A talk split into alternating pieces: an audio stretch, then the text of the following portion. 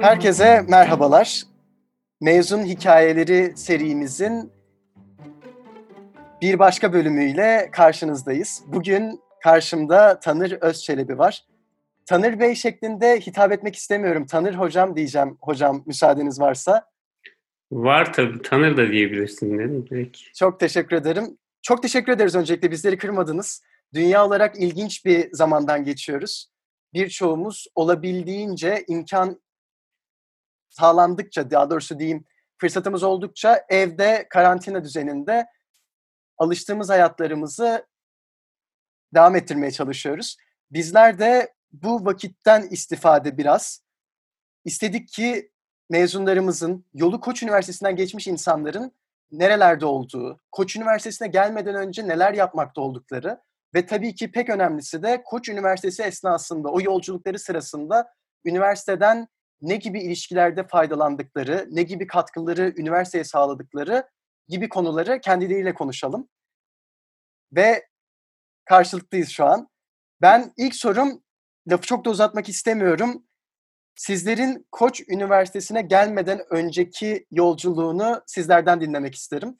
İsterseniz çocukluğunuzdan başlayabilirsiniz.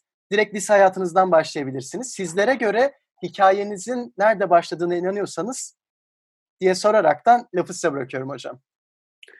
Ee, teşekkür ederim ee, öncelikle beni davet ettiğiniz için. Ee, çok e, zevkle e, kabul ettim. Ee, çocukluğumdan başlayayım dersem herhalde yani çocukluğum normal. Ee, çocukluk bizim e, ben, ben çocukken e, çocuklar biraz daha sosyal oluyorlardı. E, fazla elektronik e, tarafından e, çerçevelenmiş değildik biz.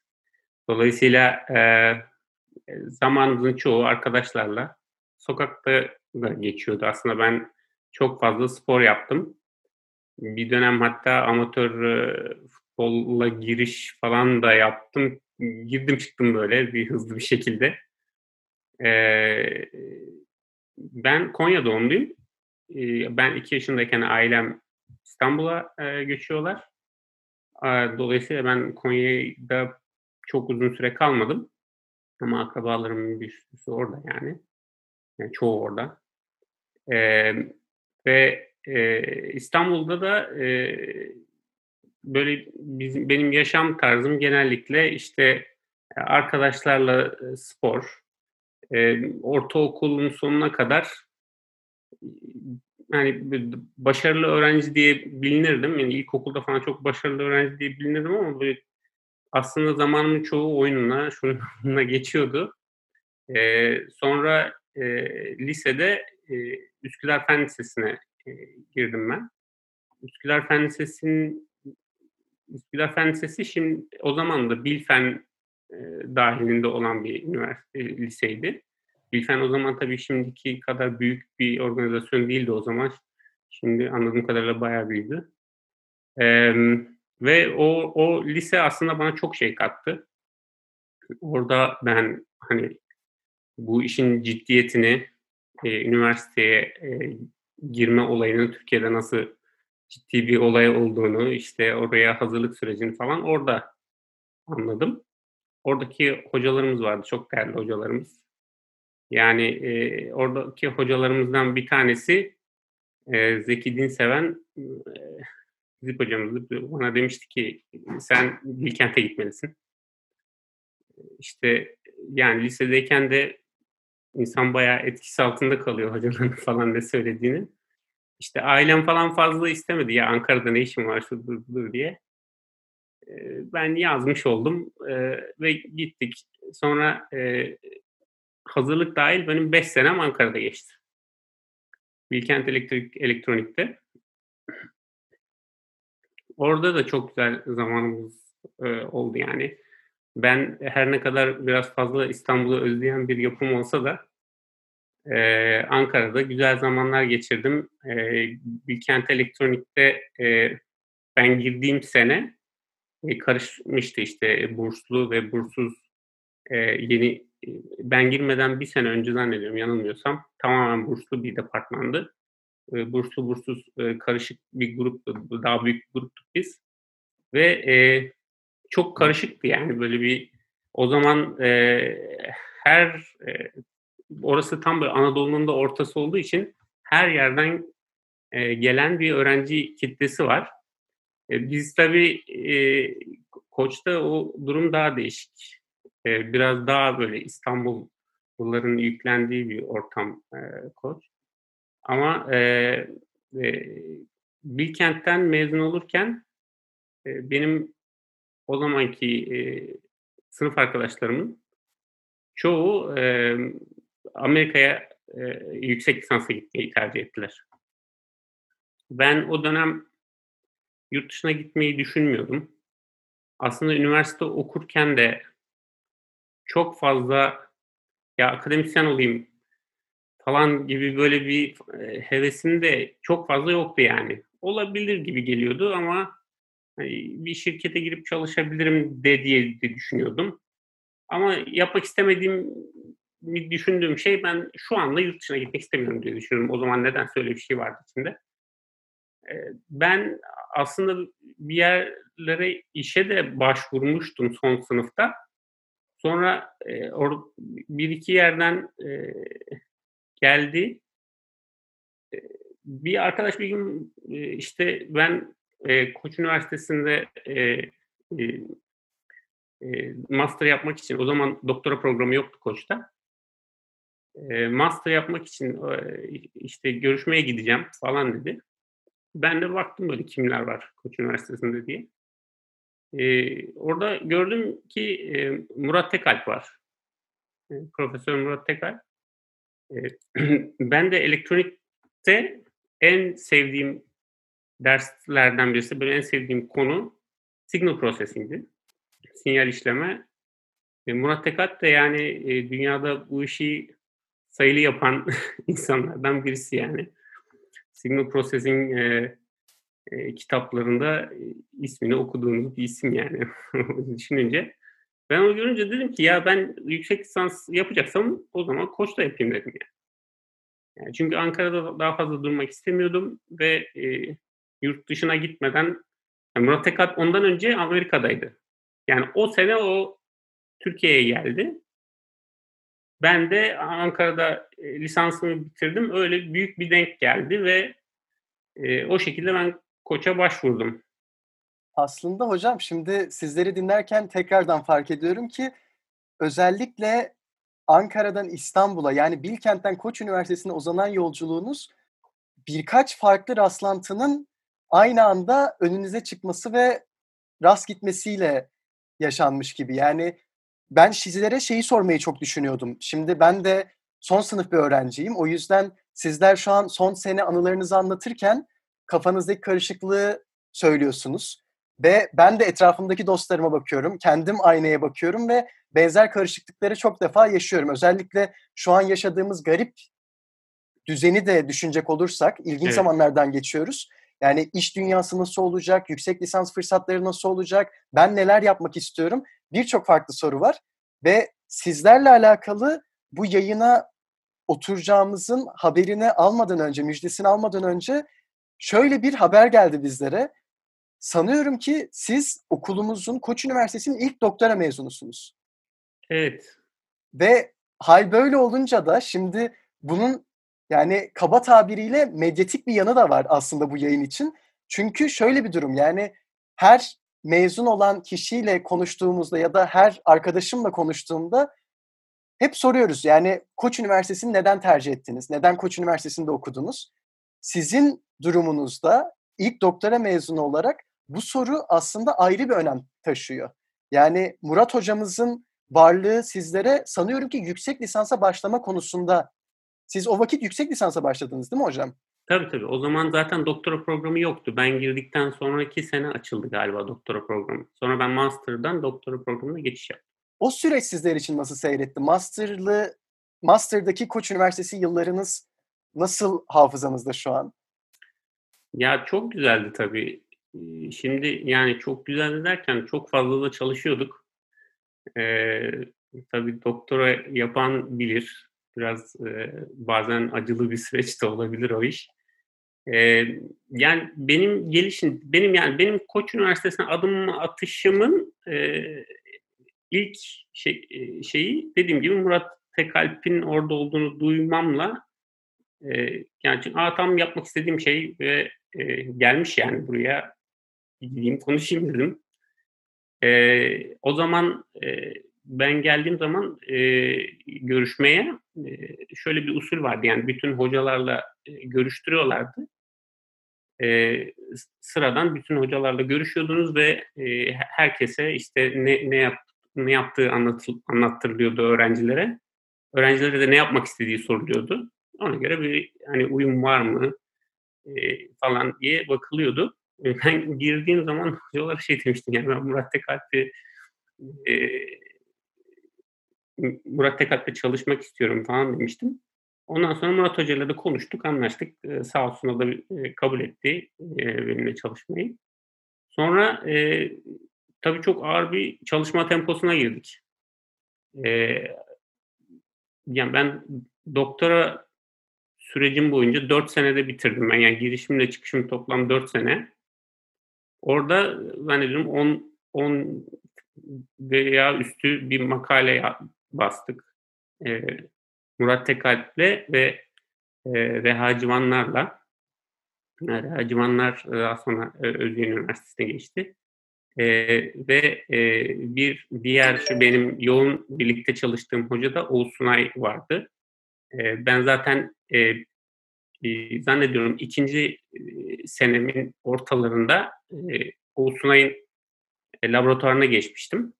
Eee, çünkü çalıştığım konu, eee, sinyal işlemeyle network, eee, işte, eee, bilgisayar ağları, telekomünikasyon ağları eee, nın tam böyle kesişim noktasında bir yerde. Eee, Oğuz Sunay eee, telekomünikasyon, eee, uzmanı bir hocamız. Eee, ben dedim ki madem beraber böyle işler yapıyoruz, ben gideyim orada oturayım. Ve, eee, o şekilde oldu. Ve beraber, eee, çok güzel de işler yaptık. Eee, yani, eee, o süreç, hani, eee, biraz böyle, eee, dalgaya, eee, kapıldık gitti gibi oldu. Ama, eee, şimdi benim açımdan benim tavsiye edebileceğim şey, yani, ben yapmak istediğimi yaptım. Yani, eee, eee, yapmak istediğim şuydu da, aaa, işte, onun piyasası yok deyip başka bir şey yapmadım yani. Eee, ve bunu etrafta da gözlemlediğim kadarıyla hayatta yapmak istediği, yeteneğinin olduğunu düşündüğü şeyi yapmak yapanlar daha başarılı oluyorlar. Hollanda'ya geldikten sonra aslında bunu da çok daha iyi gözlemledim. Çünkü burada aşağı yukarı herkes yapmak istediği şeyi yapıyor. Çok ilginç bir kültür var burada. Eee, 1'incisi böyle, eee bizdeki gibi, işte, üniversite sınavı gibi engeller olmadığı için öğrencilerin önünde, öğrenci düşünüyor, eee, liseden mezun olurken ben ne yapmak istiyorum diyor. Eee, işte, bilgisayar mühendisi olmak istiyorum diyor. O zaman nerede olmak istiyorum diyor. Bakıyor 3 tane teknik üniversite var. Şun bunlardan, işte, şu benim evime yakın veya şu daha iyi, daha güzel, hoşuma gitti. Gidiyor, geziyor onları, bakıyor, hoşuna gidene başvuruyor ve alınıyor direkt. 1 sene deniyor. Olmazsa diyor ki ya ben aslında yanlış düşünüyormuşum. Acaba başka bir şey mi yapsam? Gidiyor başka bir şey yapıyor. Yani bir, eee, geldin artık burayı bitireceksin durumu yok. Eee, öğrencilere belli bir süre veriliyor işte. O süre zarfında ücretsiz, eee, okuyabiliyorlar. İii, öyle olunca da görüyorsunuz ki, eee, yani burada bir son sınıf öğrencisine, eee, konuştuğum zaman ben, eee, bayağı bir olgun. Yani yaptığı işe bayağı hâkim. Eee, dolayısıyla biz bu adamları, eee, eee, ve, bayanları şirketlere de gönderdiğimiz zaman çalışmaya orada çok memnun oluyorlar. Eee, çünkü yaptığı işi, iii, severek yapıyor, ilgilenerek yapıyor. Yani iş bitti, iii, deyip evine gitmiyor. Evdeyken bile, yazdığı kodu düşünüyor. Atıyorum, yani yapacağı işi düşünüyor. Bu hayatta, bir insanı bayağı iyi yere getirebilecek bir şey. İlk doktor öğrencisi olma işi tabii o biraz e, yani tesadüflerin getirdiği şey. Ben tek başıma mezun olmuştum yani e, o zaman. E, yani tek başıma mezun olmadım. Büyük bir mezuniyet töreni vardı ama işte e, yani en son bu seneki doktor öğrencimizde Tanrı Özçelik'i vardı ve ben mezun oldum bitti. Öyle bir şey. işte e, o şekilde olmuştu. E, benim için tabii çok güzel bir anıydı. E, e, tabii doktor öğrencisi mezunu olduğun zaman daha değişik de bir orada seremoni oluyor. İşte hocaların yanına oturuyorsunuz falan. E, o çok e, değişik bir histi benim için. Çok güzel bir anı oldu ve e, yani e, çocuğuma, torunlarıma anlatabileceğim bir şey. Hocam teşekkür ederim açıklamalarınız için. Tam bu noktada Koç Üniversitesi sonrası hikayenize geçmeden her mezunumuza sormak istediğimiz böyle irili ufaklı, nispeten daha neşeli kampüs alakadar bazı sorularımız var. Onları evet. da size yöneltmek isterim. Evet. Misal şu an sizler Koç Üniversitesi'ne ışınlanacak olsanız diyelim. İlk olarak Orçun şuraya gitmek isterdim. İşte kulenin altında oturup bir şurayı izlemek isterdim. Bizim zamanımızda şurası vardı, orayı bir görmek isterdim dediğiniz bir spesifik kampüs lokasyonu var mı acaba? Ya e, var tabii ya. Bizim e, şimdi e, eskiden e, şeydi bu e, e, merkezdeki bu kafelerin olduğu yer tabii hı hı. çok fazla e, vakit geçirdiğimiz bir yerdi çalışmanın dışında. Oraya gitmek isterim. Zaten ben arada geliyorum. arada yani da geleli bir sene olmamıştır yani. Bazen hocaları da ziyaret ediyorum. Ee, benim e, eşim de Koç Üniversitesi mezunu. Hı. Zaten biz Koç Üniversitesi'ndeyken tanışmıştık kendisiyle. Ee, onun da ailesi zaten orada emlak koruda yaşadığı için e, Türkiye'ye geldiğimiz zaman Sarıyer'deyiz zaten. Oradan hemen 5 e, dakikada gelip ziyaret edebiliyorum. E, ikinci bir şey ofisim çok güzeldi. Yani ben o ofisi yani şu, şu anda tabii e, üniversitede e, hocayım. Kendi ofisim var. Hı hı. İşte falan ama oradaki paylaştığım ofis bence hayatımdaki en güzel ofisti yani. Çünkü e, camdan tam böyle köşedeydi ofisteki masamda. E, bir taraf denizi görüyordu, bir taraf ormanı görüyordu. Ve ofisimizdeki arkadaşlarımızla ortamımız da çok iyiydi. Onu çok özlüyorum tabii. E, e, sağlık merkezindeki arkadaşlarımız vardı. Sa sağlık, merkezindekilerle artık böyle e, çünkü yurtla, yurtta kalıyordum ben orada ve yurt, hı hı. yurtlar sağlık merkezi iç içe olduğu için gide gele artık e, onlarla da bayağı bir ahbaplığımız oldu. E, geldiğimiz zaman Koç Üniversitesi'ne onları da ziyaret ediyoruz. Hala orada bulunan insanlar var mı? Tabii. Ondan sonra e, yani e, sağ olsunlar yani ilgileniyorlardı. Biz de geldiğimiz zaman herkes ilgileniyorlar. Ee, mesela İrşadi Aksun benim e, Bilkent'ten de hocamdır. Hı hı. E, Bilkent'te bizim hocamızdı. Daha sonra Koç Üniversitesi'ne geçmişti. Sonra ben Koç Üniversitesi'ne geçtim falan. E, kendisiyle her zaman e, çok e, yakın e, e, iletişimimiz oldu. Ne zaman gelsem kendisini de ziyaret ediyorum. E, ve e, sağ olsun onlar da e, bizi gördüklerine mutlu olduğunu söylüyorlar. Bu şekilde. Anlıyorum hocam. Yani burada mesela bir başka sorum kütüphanenin kaçıncı katı favori katınızdı idi. Ama ofisinizden bahsettiniz. Ne kadar sevdiğinizden bahsettiniz. O yüzden biz lisans öğrencisiyiz. Sizler için kütüphane çok da belki alakadar bir lokasyon değil midir acaba diye sormaktan çekindim ama yine de... Kütüphane evet lisans öğrencisinin mabedi. Ben de Bilkent Üniversitesi'ndeyken kütüphaneyi sabah açıp akşam kapatıyordum. Oradayken, lisanstayken. Ee, orada yerimiz belliydi yani. izimiz çıkıyordu artık oturduğumuz yerde ama e, şeyde Koç Üniversitesi yani ofisimiz olduğu için hem ofisimiz var hem yaşadığımız yer yurtta kendi çalışma masamız falan olduğu için kütüphanede çok fazla vakit geçiriyorduk. Anlıyorum. Ben hocam o zaman sizlerin Koç Üniversitesi sonrası evet. hikayenize yönelmek istiyorum. Ardından yolunuz Hollanda'ya seyretti yanılmıyorsam. Evet, evet. O karar, o süreç ve bu kararı verdikten sonraki yolculuğunuzun devamı sizler için nasıl bir deneyimdi? Ee, şimdi o karar e, şöyle oldu. Akademide şöyle bir şey var. Ee, bir, bir yerde sürekli e, bütün akademik hayatınız bir, bir ülkede geçtiği zaman o çok makul bir şey değil. Yani e, bütün akademik hayatınızın Türkiye'de geçmesi aslında sizin dezavantajınıza veya bütün akademik hayatınızın Hollanda'da geçmesi de dezavantajınıza. E, e, uluslararası deneyim isteyen bir iş. Yani sadece kendi etrafını gördün ve evet orayı artık öğrendiğinle olmuyor. E, gidip diğer zaten sabbatical e, denilen şey de biraz bununla alakalı. Gidip değişik ortamları görüp orada bilgi alışverişinde bulunmak, oraya bir şeyler aktarmak, oradan bir şeyler almak, oranın çalışmasını görüp oraya e, karşılaştırabilmek falan. E, yani e, eğer e, akademide daha iyi bir yere gelmek isteniyorsa yurt dışına gideceksiniz e, e, mesajını ben çok iyi aldım o zaman. Hı hı.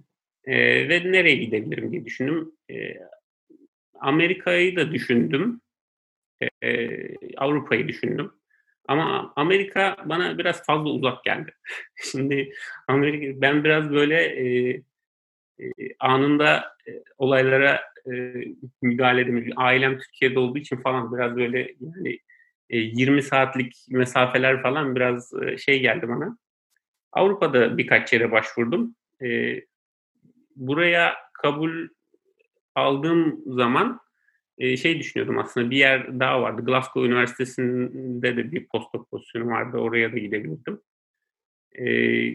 Burası daha hoşuma gitti. Daha uygun geldi bana. Buradaki konu daha iyiydi. Beraber çalışacağım insanlarla daha iyi anlaşacağımı düşündüm ve onların e, onların ekspertizinin de e, benim için daha uygun olduğunu düşündüm. E, ve bu şekilde oldu. Benim e, tabii e, doktoram elektrik elektronik üstüne. Burada geldiğim departman Computer Science. Ve aslında o da şu yüzden oluyor. E, yani benim e, doktora da yaptığım e, e, bilgisayar ağları üzerinden e, işte multimedya akıtma falan gibi işler sayesinde benim aslında o ikisinin arasında bir yere düşüyor e, araştırma konum. Öyle olduğu için oradan buraya bir geçiş yaptım. Ve çok da memnunum yani yaptığım e, seçime. E, bizim mesela Koç Üniversitesi'yken beraber e, e, işte bizimle beraber yüksek lisans yapan öğrencilerin de büyük bir kısmı, büyük bir kısmı demeyeyim de bayası e, yine buralarda. Çok ilginç yani. E, benim e, Koç Üniversitesi'ndeyken e, ofis arkadaşım e, Hollanda'da çalışıyor. İşte başka bir dönem ofis arkadaşlığımı yapmış e, arkadaşlarım, çok yakın arkadaşlarımız işte Düsseldorf falan. Hep böyle arabayla bir, bir buçuk saat mesafede yani görüşüyoruz yani birbirimizle. E, o bakımdan e, burada aslında Koç Üniversitesi'nde olan eski sosyal yaşamımı bir nevi e, muhafaza ediyor gibiyim. Yani o bakımdan çok şanslıyız. E, ben zaten buraya geldiğimde daha geldiğim zaman e, burada zaten Koç Üniversitesi'nde ta, ben tanıdığım birileri vardı. E, bu da çok, bize çok yardımcı oldu yani. Anlıyorum hocam. Yavaştan kaydımızın son sorularına doğru geliyor olacağız. Ben de son soruları özellikle sizlerin uğraştığı, emek verdiği, araştırdığı konular üzerine yorumlarınızı dinleme fırsatı gibi kullanmak arzusundayım. Ben uluslararası ilişkiler ve ekonomi bölümleri öğrencisiyim Koç Üniversitesi'nde.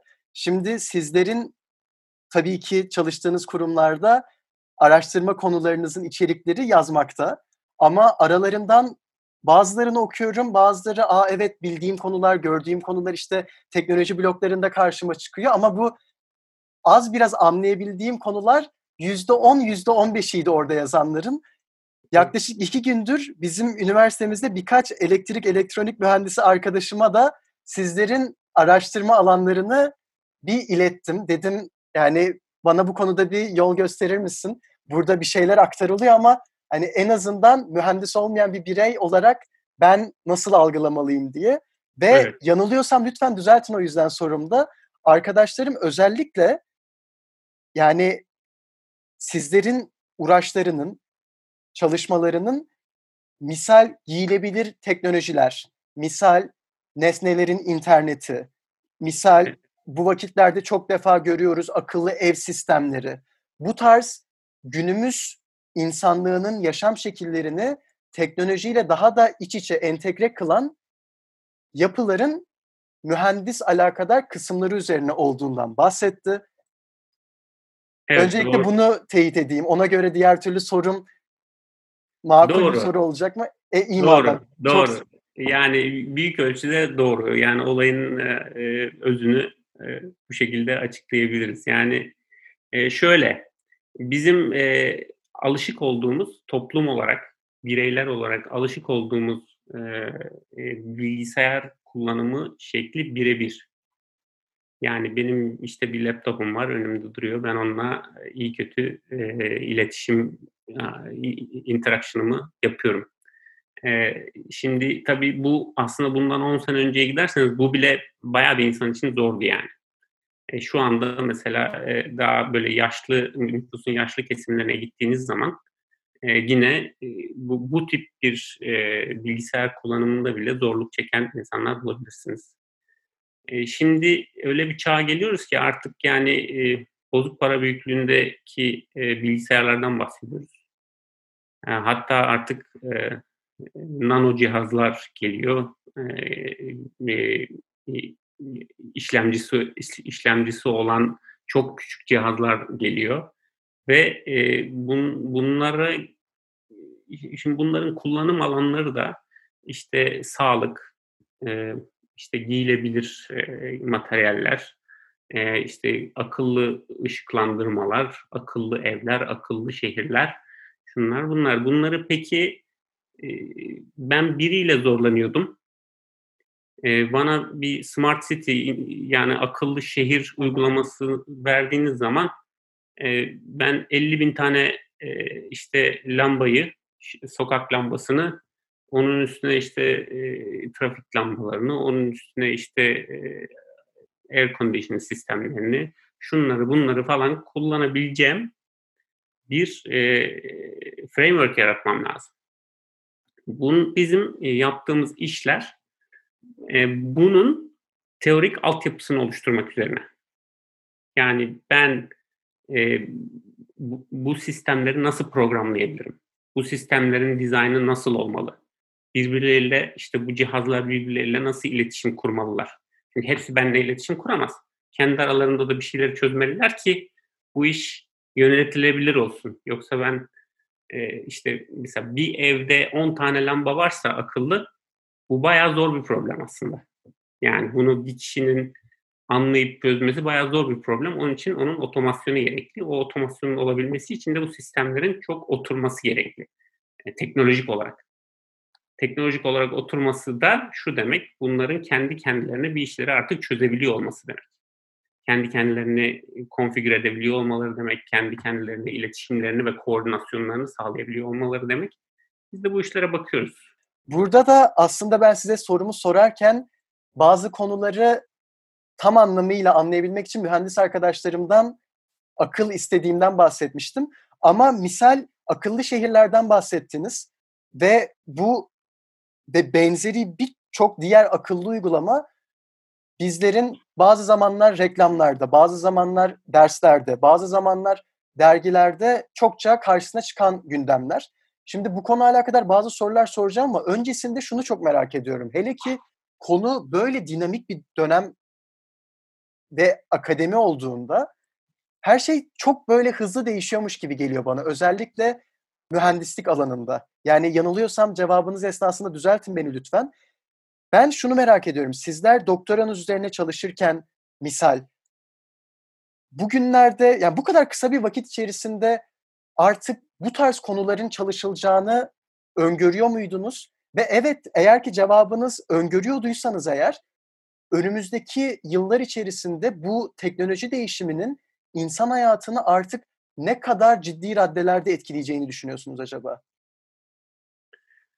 Yani e, dediğin doğru aslında. E, şu anda olaylar, e, şu anda e, araştırma e, çok hızlı gerçekleşebilen bir şey. Çünkü çok fazla bilgiye çok hızlı erişiminiz var.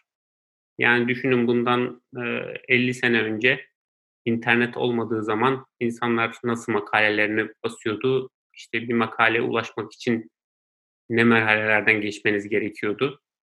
Ee, daha da öncesini düşünürseniz artık yani orası e, muamma ne, ne olduğu. E, şu anda birisi bir makale yazdığı zaman ertesi gün pat diye onaylanıyor. IEEE Explorer'a düşüyor. Siz hop okuyabiliyorsunuz. Ve hatta e, şey e, bu e, veri tabanları var. İşte Google Scholar gibi. Yani siz diyorsunuz ki benim ilgimi çeken konular şunlar. E, bu konularda makale basıldıkça bana e, uyarı gönder, notifikasyon gönder diyorsunuz. Ve Google Scholar size o konuda makale geldikçe atıyor diyor ki şu insan şunu bastı, bu insan bunu bastı. Yani dolayısıyla bilgiyi kaçırmanın zor olduğu gibi bilginin çok fazla erişilebilir olduğu bir dönem. Ee, böyle olunca tabii ben bunu bu kadar olacağını öngördüğümü söyleyemem o zaman. Daha buna yakın bir şeyler olacağını düşünmüştüm ama şu anda artık e, işler öyle bir raddeye geldi ki çok hızlı bir şekilde karar verilebilip bir konuda çok hızlı şekilde araştırma yapılabiliyor. Mesela şöyle bir örnek vereyim. Bu en son işte e, koronavirüs dolayısıyla tabii bu üniversitedeki akademik hayatı Hollanda'da da çok derinden etkileyen bir şey. E, bizim e, Eindhoven Teknoloji Üniversitesi, Hollanda, Hollanda'da benim çalıştığım üniversite Eindhoven Teknoloji Üniversitesi, e, şeydi bu e, Hollanda'da şu, şu kural var. Bir buçuk metre mesafede durun birbirinize kuralı var. Şu anda yürürlükte olan o. Yani birine bir buçuk metreden fazla yaklaşmak yasak. E, üç kişi bir araya gelip toplanmak yasak. Üç kişi ve üstü. E, aileniz dışındakilerle. E şimdi insanlar e, tabii buna çoğunlukla riayet etmeye çalışıyorlar. Ama öyle bir an gelecek ki hayatın bir şekilde normale dönmesi lazım. Bu normale dönmenin yolu da yani bizim artık ofislerimize falan gidebilmemiz lazım. Bunun için e, mesela bizim üniversitemizin şöyle bir çalışması var. Bir e, e, bunun araştırmasını yapalım. Bir app geliştirelim ve bu app'te e, insanların işte bu bir buçuk metre kuralına uyabilmesi, e, işte unobtrusive sensing gibi teknolojiler kullanılarak işte insanların birbirine mesafesinin ölçülmesi ve gerekiyorsa uyarılar e, onlara verilmesi, e, işte istatistikler çıkartılması, insanlara işte şuraya gidin burası e, müsait, buraya gitmeyin orası çok kalabalık falan gibi bilgilerin verilmesi üzerine anında e, veri toplanabilip anında e, araştırmacıları bu konuda bu konuya angaje edip bir şeyler üretebiliyorsunuz. Ve şu anda e, bu data science'leri, veri bilimi işi de e, bayağı popüler e, ve ve bu e, nesnelerin interneti dediğiniz şey de aslında bu verinin e, derya olduğu bir e, dönemdeyiz. Şimdi bu veriyi işleyebilecek e, işletim gücüne de işletim sistemi güçlerine e, e, processing gücü diyeyim. E, buna da sahibiz. Yani artık e, e, süper kompütürlerden falan bahsettiğimiz bir dönem. E, bu veriyi işleyebildiğimiz zaman artık çok veriden information elde edebiliyoruz. Yani veriden bilgi elde edebildiğimiz bir dönem. Bu bilginin e, kullanılabileceği uygulamaların sınırı yok. Ve böyle olduğu zaman da e, çok dinamik bir şekilde karar verip e, ya bu veriler bizde zaten var. İşte biz 5 senedir şu veriyi zaten topluyoruz. Şu anda şöyle bir ihtiyacı var toplumun. Toplumun ihtiyaçlarına direkt müdahale edebilecek araştırmayı anında yapabiliyor üniversiteler e, ve enstitüler. Ve bu bence çok önemli bir şey günümüzde. Anlıyorum hocam. Burada yavaştan son iki sorumu soruyor olacağım ben sizlere. Bir tanesi birazcık daha aslında mühendis kimliğinizin, akademisyen kimliğinizin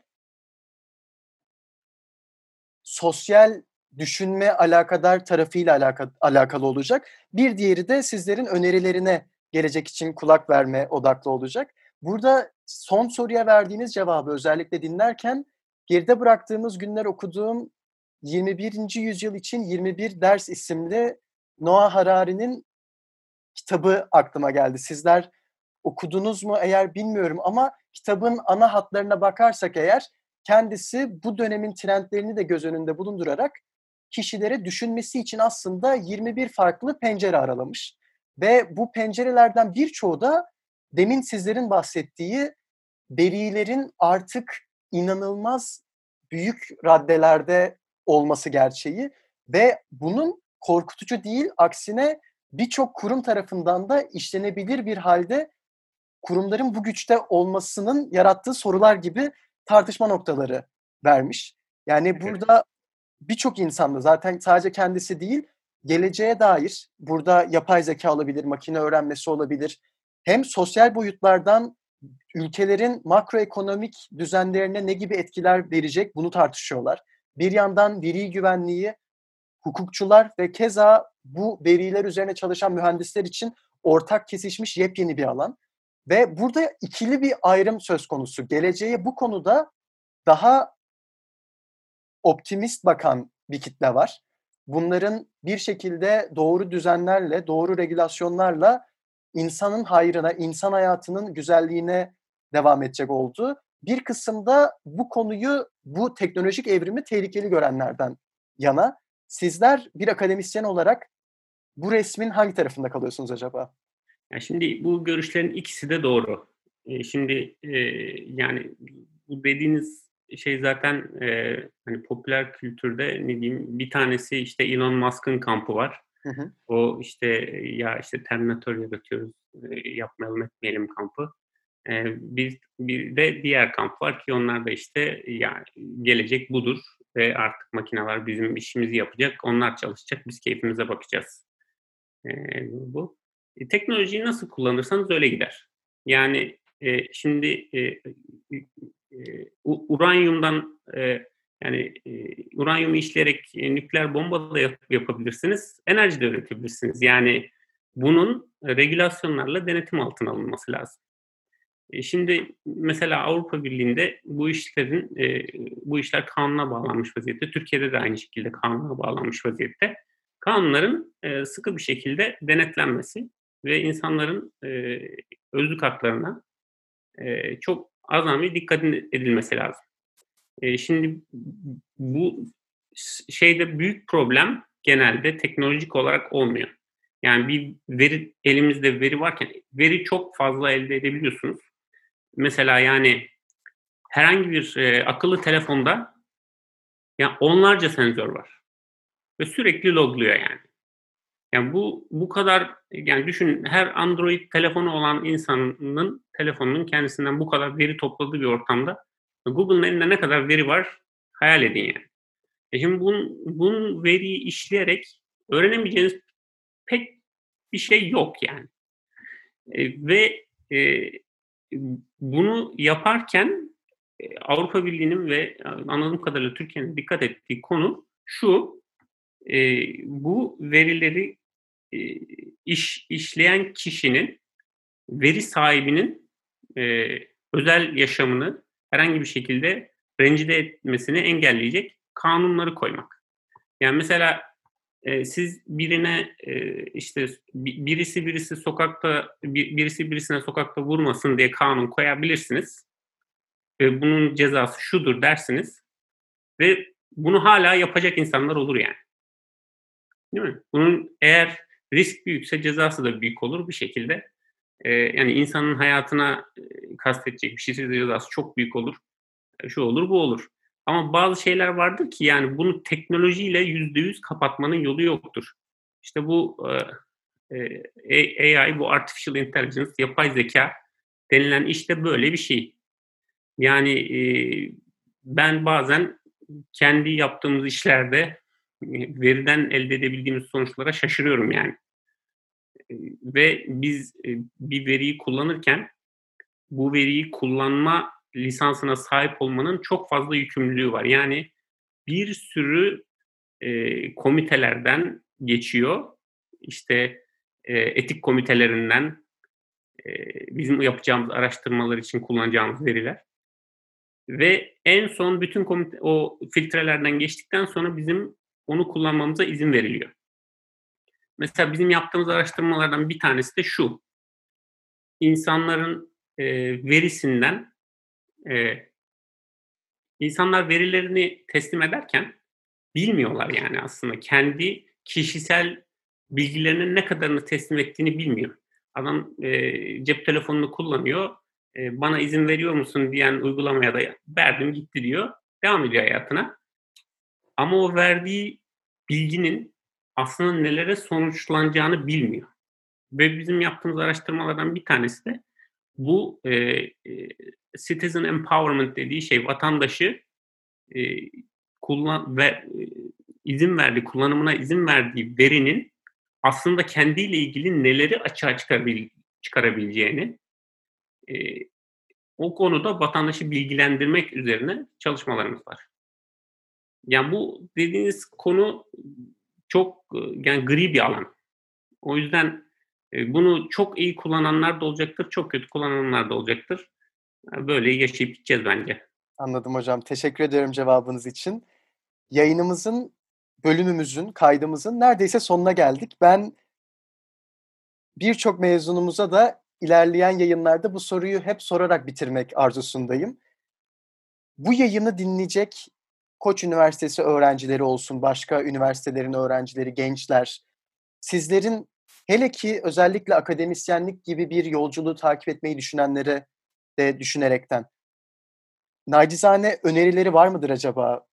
Kendilerinin yollarını çizerken şunlara dikkat etmeleri gerektiği, şunları unutmamaları gerektiği gibi konularda.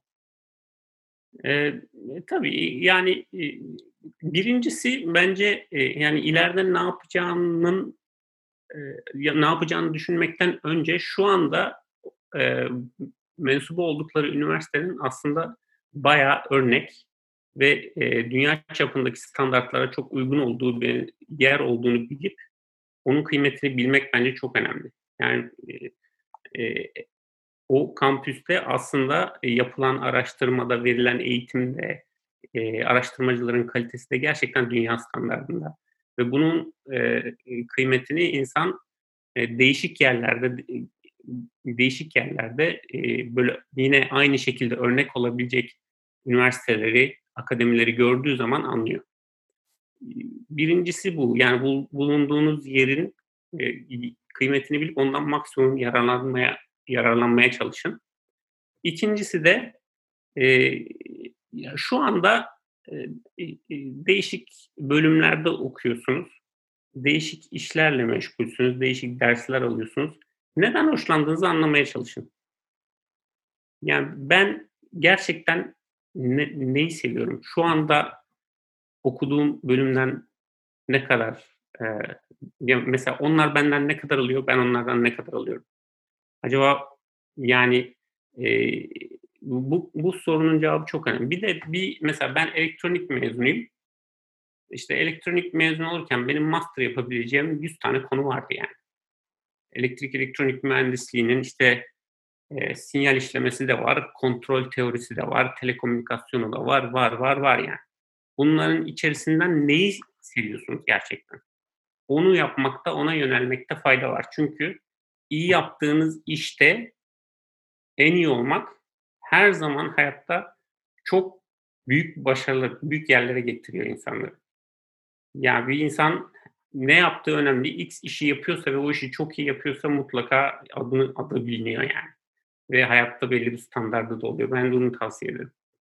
Hocam her şey için çok teşekkürler. Öncelikle vaktiniz ve tabii ki de yorumlarınız, cevaplarınız için.